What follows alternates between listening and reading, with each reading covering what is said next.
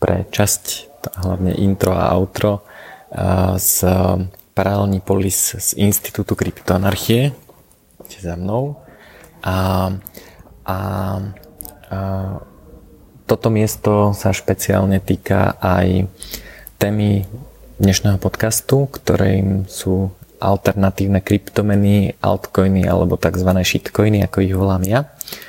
A aj môj host, ktorým je znova Emil.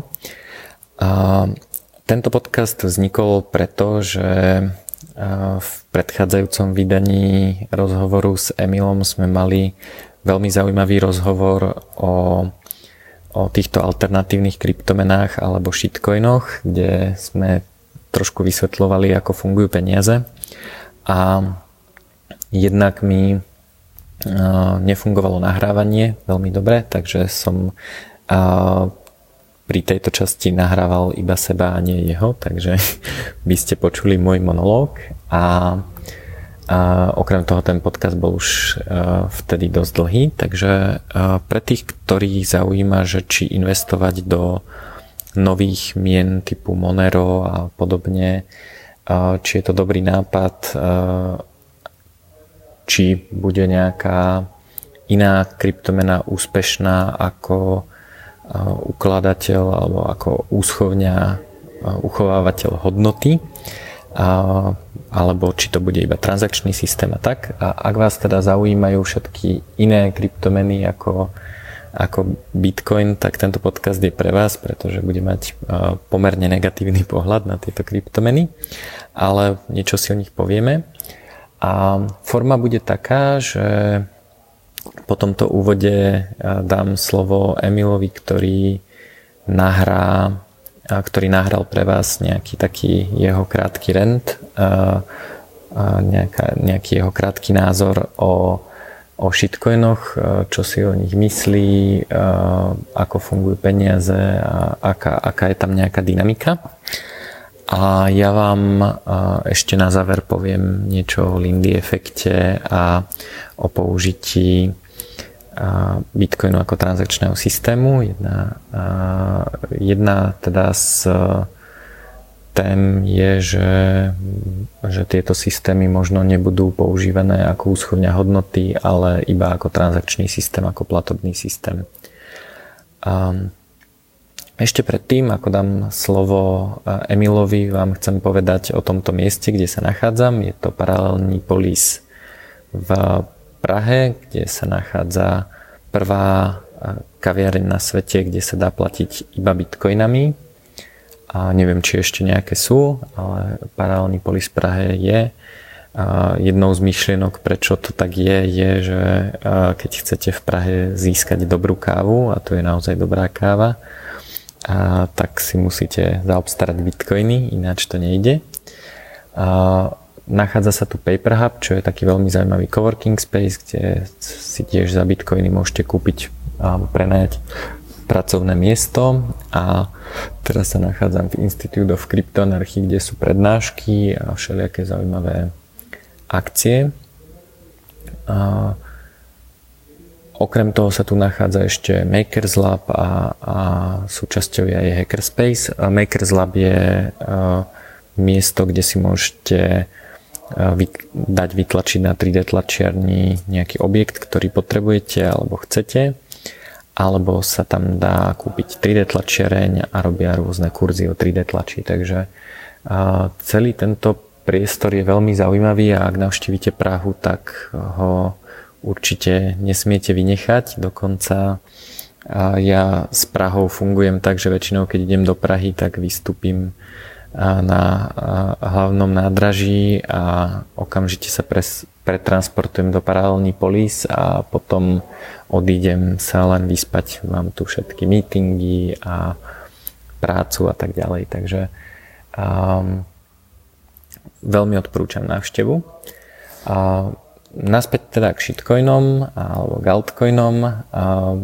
Prvým altcoinom, ktorý budeme spomínať a ktorý vlastne bol prvou alternatívou k Bitcoinu je Litecoin. A Litecoin nemá oproti Bitcoinu až tak veľa zmien. Jednou zo základných zmien je čas bloku, to znamená ako rýchlo minery vymajnujú blok. Nebudem tu zachádzať veľmi do technických detajlov, ale napríklad pri Litecoine je zaujímavé si uvedomiť, že to, čo ľudia vnímajú ako výhodu, že, že sú rýchlejšie bloky, takže teoreticky by mali byť potvrdené transakcie rýchlejšie. V skutočnosti nie je výhodou, pretože matematicky rýchlosť, akým sa robia bloky, nevstupuje do toho, že aké je to bezpečné. Bezpečnosť závisí len od hash rateu, od toho, koľko operácií musia spraviť minery, čiže keď sa bloky generujú rýchlejšie, znamená to, že na rovnakú bezpečnosť potrebujem viac blokov a neexistuje kryptomena, ktorá by mala viac mining power, viac, viac uh, sily minerov ako Bitcoin. Čiže čas bloku v tomto prípade nie je až taký podstatný. Podstatné je, že koľko tých operácií minerov chcem čakať, aby som si bol istý, že moja transakcia je potvrdená. Takže prvá, prvý taký zaujímavý pohľad technický je, že či tá technická inovácia, ktorá nastala, je v skutočnosti inováciou, alebo či to tak len vyzerá. Tak pri Litecoine podľa mňa nedošlo k absolútne žiadnej inovácii. A viac vám povie Emil, ktorému týmto dávam slovo. Čo teda sú tie shitcoiny? Keď, keď sa o nich bavíme, čo máme pod týmto termínom na mysli? Na to, aby sme to pochopili, sa musíme pozrieť trochu do minulosti, konkrétne do roku 2009, kedy Bitcoin vznikol. V tej dobe sa samozrejme na nič konkrétne nepoužíval, ani nemal žiadnu tržnú cenu, pretože ho nikto netradoval, nekupoval ani nepredával.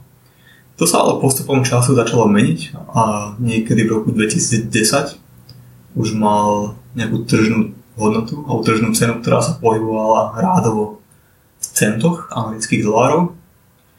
A v roku 2011 dokonca prekročila hranicu 30 dolárov za jeden bitcoin.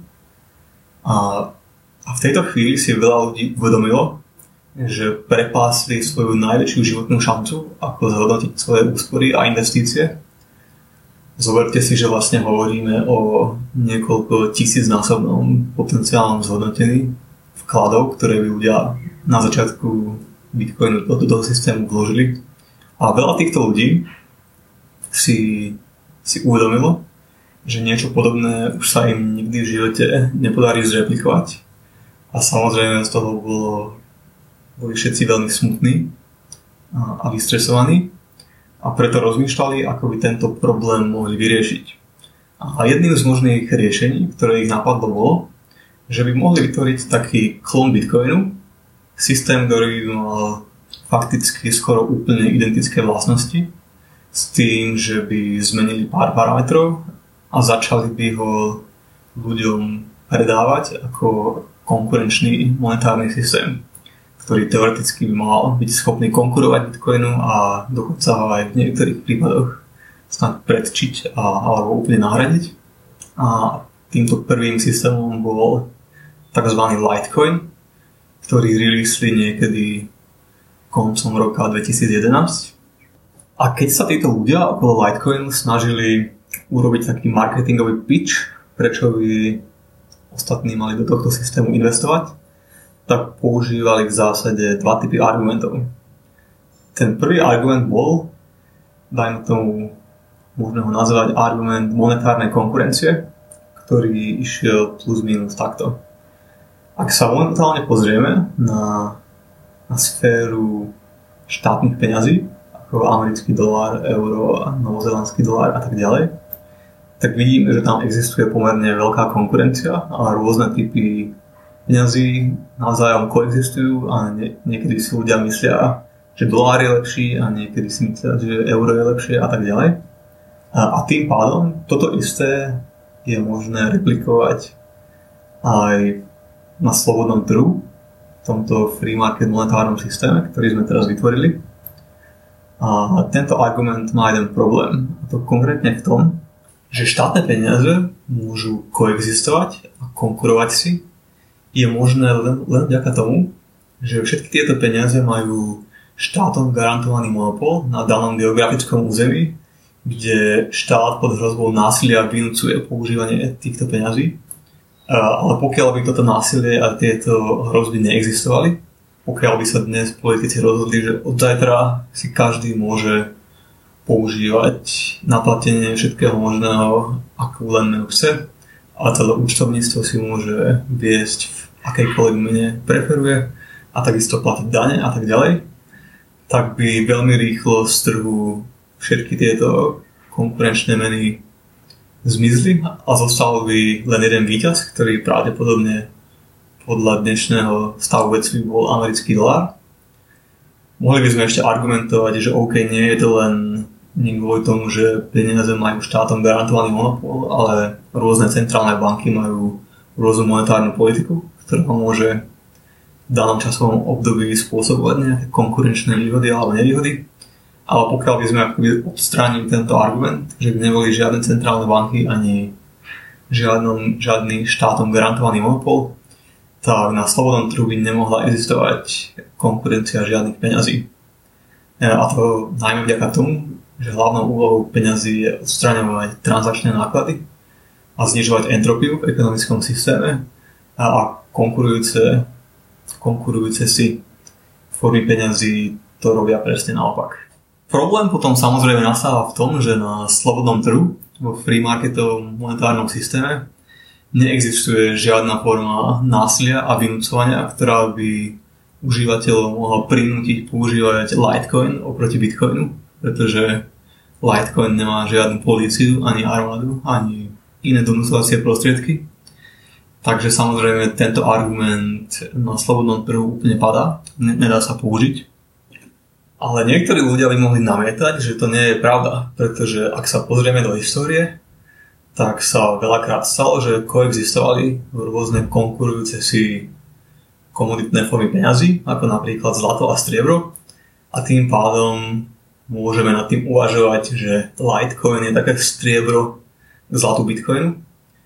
A tento argument má tiež jeden obrovský problém, a to konkrétne v tom, že dôvod, prečo ľudia používali dva monetárne kovy v tom istom časovom období bol ten, že fyzická zásoba zlata je pomerne veľmi malá na to, aby dokázala uspokojiť finančné transakcie v rôznych objemoch.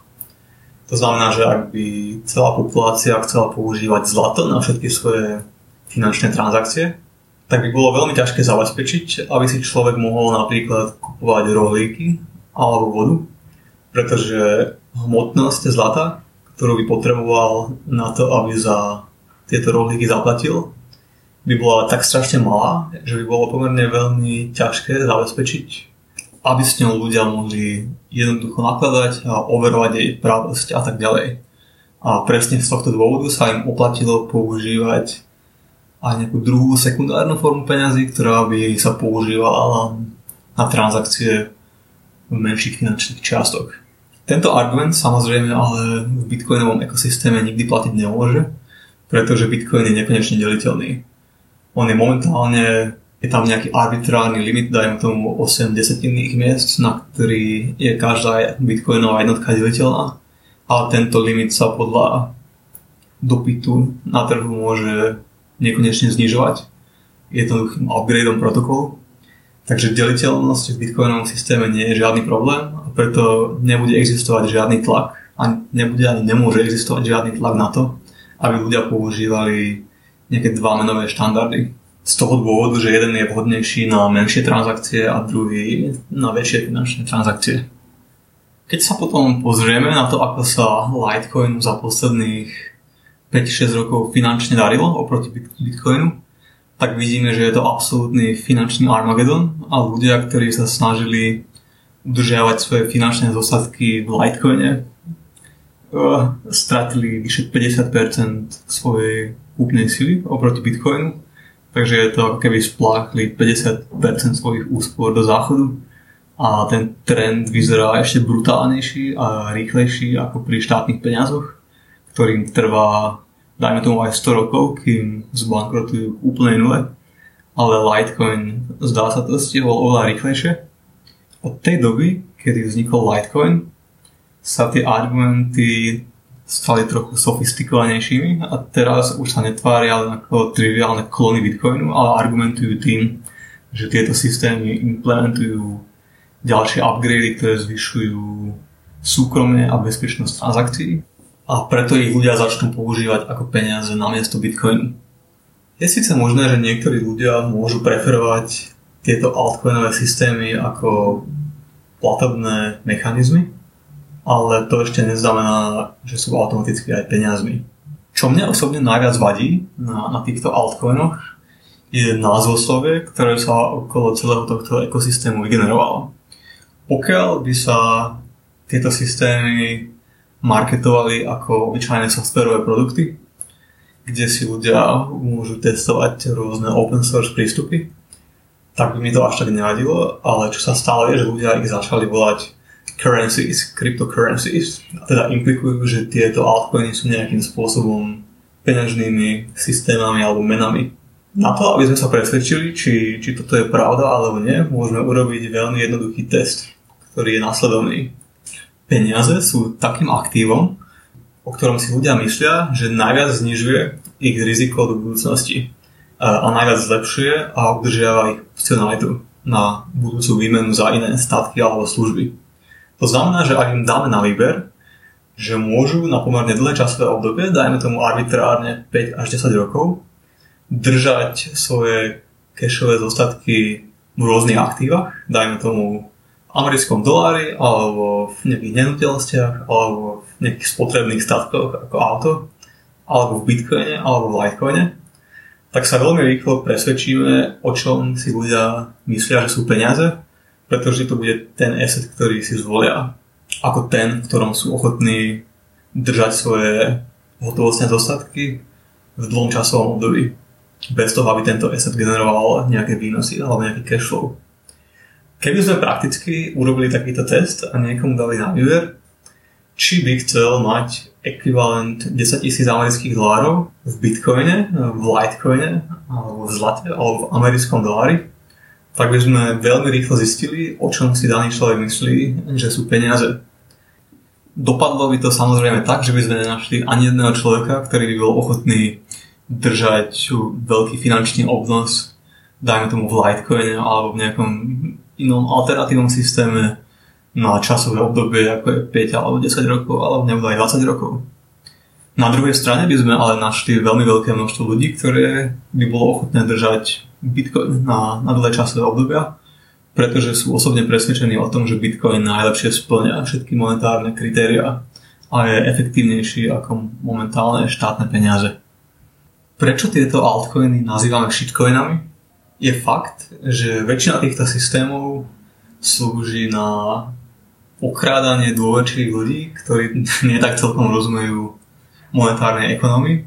A väčšinou to funguje tak, že si skupinka ľudí založí svoj nový altcoin e, a nakumuluje určité množstvo celkovej zásoby a potom urobí veľkú marketingovú kampaň, ktorej naivným ľuďom vstupuje, že tento nový altcoin sa stane novým bitcoinom a má x skvelých vlastností, ktoré sú oveľa lepšie a kvalitnejšie ako bitcoin.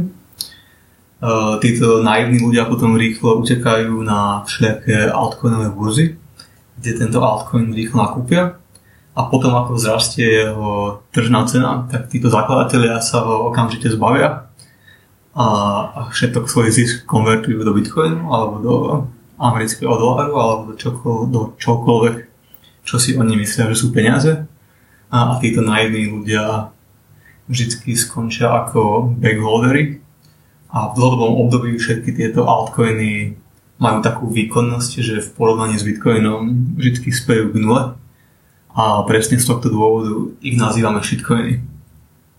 Ja si myslím, že skvelým príkladom shitcoinu z minulosti je tak, tzv. Dogecoin, ktorý sa podľa mňa mal rovnávať shitcoin a bol postavený presne na tom princípe, že sa tváril ako absolútne absurdný systém. To znamená, nevyhlasoval, že má žiadne kompetitívne vlastnosti s Bitcoinom, ale práve naopak sa snažil na férovku a priamočiaro oznamovať a vysvetľovať, že je absolútne absurdný a neexistuje žiadny dôvod, prečo by ľudia takýto token mali kupovať alebo držať. A pravdepodobne tak pekne ukázať, že sme ako civilizácia veľmi bohatí a veľa ľudí nevie, čo by mal robiť so svojimi peniazmi. A presne to sa aj stalo. Bol pomerne veľký hype vygenerovaný okolo tohto shitcoinu ktorý samozrejme skončil tým, že tento shitcoin úplne explodoval, vybuchol a, a pomaly úplne vymizol z celej tejto shitcoinovej scény. Ale pekne nám demonstroval ten fakt, že existuje pomerne veľké množstvo ľudí, ktoré je ochotné naliať obrovské množstvo finančných prostriedkov do systému, ktorý reálne marketujeme ako shitcoin a každého upozorňujeme, že to, čo sme vytvorili, je obyčajný, bezcenný a šialený shitcoin a aj napriek tomu tento systém sa môže stať tretím najpopulárnejším shitcoinom s obrovskou tržnou kapitalizáciou, čo nám vlastne len demonstruje, aké veľké množstvo úplne clueless ľudí sa v tomto ekosystéme nachádza. Samozrejme je to tak, že na slobodnom trhu nemôžu existovať žiadne konkurujúce si formy peňazí a to hlavne vďaka tomu, že čím viac rôznych fóriem peňazí bude existovať, tým horšie budú plniť svoj účel. Jednou z hlavných funkcií peňazí je samozrejme znižovať transakčné náklady a vidíme, že čím viac fóriem peňazí bude existovať, tým viac času a energie a zdrojov musíme vynaložiť na to, aby sme v tomto systéme mohli nejakým spôsobom existovať. Predstavme si napríklad nejakú Európu, kde v každej krajine budú používať svoju lokálnu menu versus nejaký jeden väčší trh, kde všetci budú používať, dajme tomu euro, tak je jasné, že čo sa týka transakčných nákladov, tie budú pre každého oveľa menšie práve vtedy, keď všetci ďalší účastníci trhu budú používať práve jednu menu, na ktorej sa dohodnú, ako keď sa každý bude musieť zaoberať tým, že bude analyzovať a bojovať s obrovskou komplexitou, ktorú vygeneruje systém 20 rôznych národných mien. Ako abstraktný princíp by sme toto mohli zosumarizovať tak, že na slobodnom trhu existuje tlak alebo incentív, ktorý sa snaží celý tento finančný systém čo najviac zefektívniť z pohľadu vynaloženej energie a času. A to sa deje práve vtedy, keď máme jednu menu. Ďalšou veľmi dôležitou charakteristikou peňazí je, že ľudia si musia o tejto forme peňazí myslieť, že im minimalizuje riziko v čase. A tento názor si vždycky vytvárajú na základe nejakých historických skúseností. Čo znamená, že čím dlhšie dané peniaze existovali a čím viac boli schopné prežiť rôzne rizikové situácie, tak tým viac dôvery budú ľudia voči týmto peniazom mať. A to isté platí samozrejme aj o Bitcoine alebo shitcoinoch. A táto kompetitívna výhoda, ktorú momentálne Bitcoin generuje, je extrémne dôležitá a je veľmi celkom možné, že je aj neprekonateľná. Zdá sa, že shitcoiny majú celkom veľký problém vydržať v čase. To znamená, oni podliehajú nejakým cyklom popularity, kedy vždy nejaký nový shitcoin zažíva veľký boom ale za pár mesiacov alebo rokov postupom času opadne a tým pádom ani ten prvý shitcoin v histórii, Litecoin, nedokáže prežiť dostatočne dlho na to, aby vygeneroval nejakú historickú skúsenosť a tým pádom dôveru medzi používateľmi, že by mohlo fungovať ako peniaze. Keď sa pozrieme do histórie, tak asi trvalo pomerne veľmi dlhé časové obdobie, aby ľudia získali dôveru voči nejakému aktívu a začali ho používať ako peniaze. My ani vôbec nevieme, akým spôsobom to na začiatku začínalo a ako dlho trvalo, kým vôbec ľudia začali používať dajme tomu zlato ako peniaze, ono to kľudne mohlo trvať aj niekoľko generácií.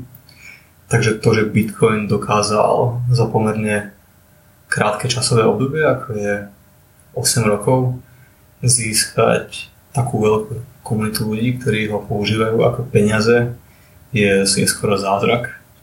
Na záver tohto monologu by som teda povedal, že momentálna situácia je taká, že žiadna konkurencia na kvôli peňazí neexistuje ani v štátnych peniazoch, ani v kryptopeniazoch. A to preto, že v podstate jediné peniaze, ktoré môžeme považovať za celosvetové, sú americký dolár, ktorý asi ako jediný môžete používať v každej časti sveta, aj keď ste niekde v Ázii, aj do nejakého menšieho mestečka alebo aj dedinky, tak po krátke, krátkom vyjednávaní ste schopní presvedčiť shopkeepera, aby vám predal nejaký tovar za doláre, ale keby ste to skúsili na nejakú inú menu, tak asi nemáte veľmi veľkú šancu uspieť. A tento network efekt, ktorý dolár má, bude nemožné poraziť až do doby, kým nenastane nejaká veľká katastrofa v celom finančnom systéme, že bude buď hyperinflácia, alebo skolabuje bankový systém, alebo niečo podobné tak do tej doby vždy jediné celosvetové peniaze budú americký dolár a budú to tie peniaze, ktoré by ste mali držať, keď sa rozhodujete medzi rôznymi menami na dlhodobé obdobie. A tá istá situácia platí aj v svete Bitcoinu. To znamená, že tam naozaj nejaká monetárna konkurencia vôbec neexistuje. Je to skôr nejaký shitcoin hype, ktorý sa snaží ľuďom nabulíkať, že je to inak, ale tie alternatívy naozaj z monetárneho pohľadu neexistujú. Ak sa teda rozhodujete, že by ste chceli nejaký tento kryptoasset držať ako svoje úspory, ako peniaze, tak sa jednoznačne pozrite na Bitcoin a skôr sa naučte, ako ho bezpečne chovávať a s ním pracovať a nestrácajte drahocený čas tým, že sa budete zaoberať shitcoinami. To by bolo moje doporučenie. Je taký, taký zaujímavý uh, efekt, ktorý sa volá Lindy efekt, uh, ktorý formalizoval uh, Mandelbrot, uh, čo je chlapík, ktorý vymyslel fraktály Mandelbrotové. A je to pravidlo, ktoré hovorí, že pri veciach, ktoré nepodliehajú skaze, ako napríklad technológie, je očakávané dožitie veci priamo úmerné ich veku. To znamená, že ľudia, čím sú starší, tak e, tým je e, predpokladané dožitie kratšie. Hej. Keď má niekto 80 rokov, tak uh, očakávame, že bude žiť možno ďalších 10, ale určite nie ďalších 80. A pri technológiách a pri veciach, ktoré nepodliehajú až tak skaze, je to iné. Že napríklad iPhone 7, ktorý je relatívne nový produkt, Pravdepodobne o 5 rokov nebudem nikoho vidieť používať, lebo, lebo je to krátka technológia a ten technologický vývoj ide veľmi rýchlo.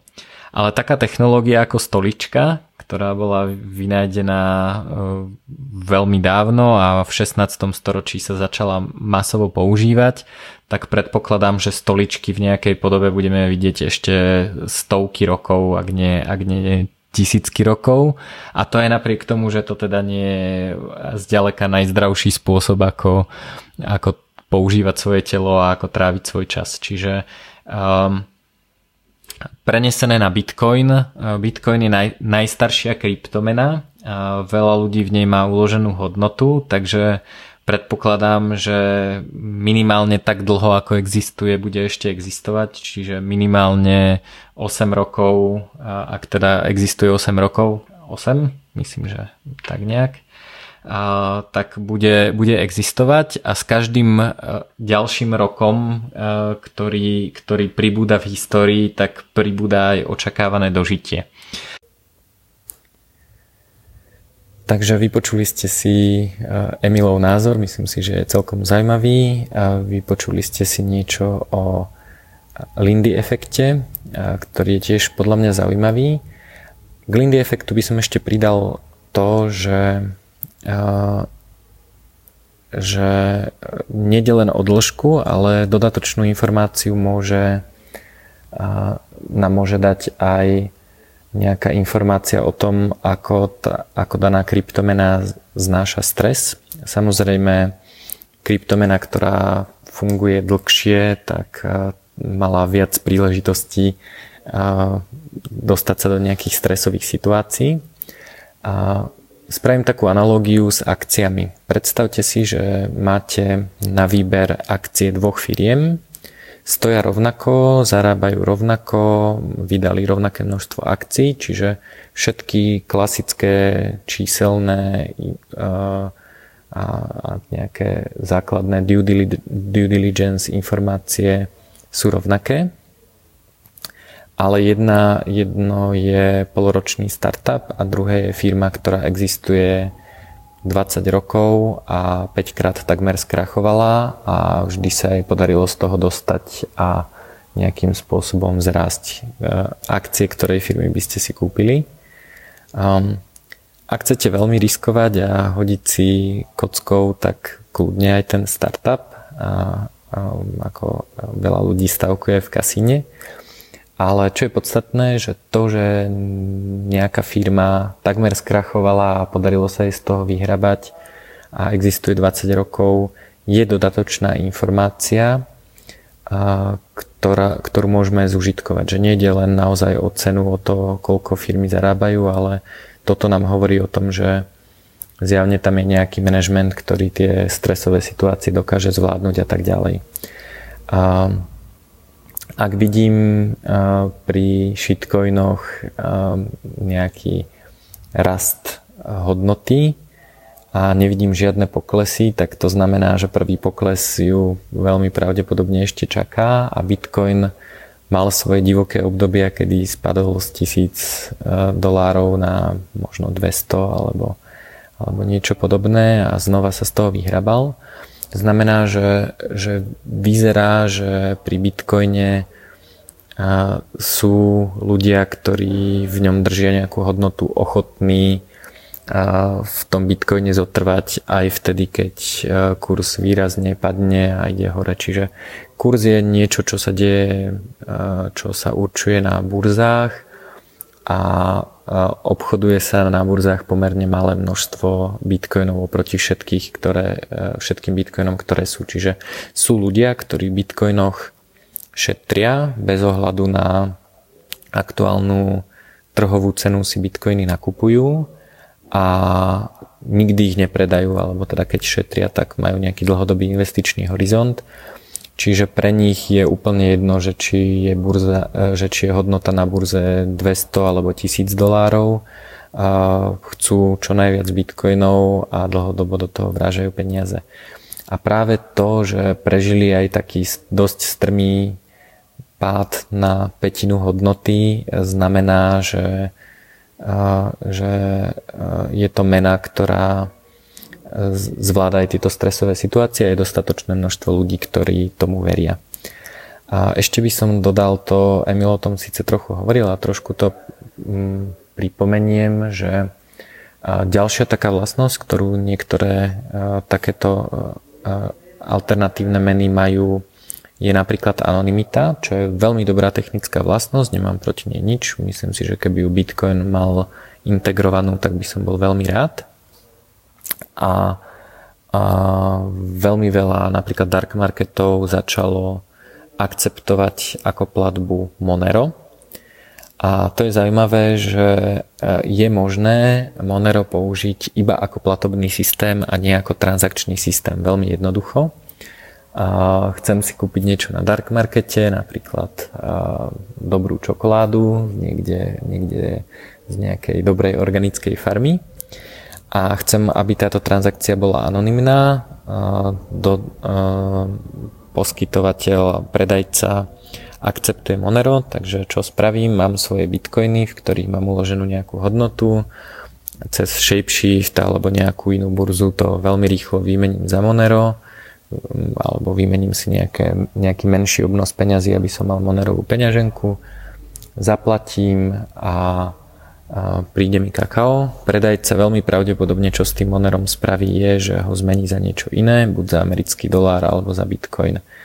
A je veľmi malá šanca, že ten predajca si bude svoje zisky držať v Monere. Že on chce prijať anonymne platbu, ale potom svoju hodnotu chce udržiavať v niečom, v niečom inom. Takže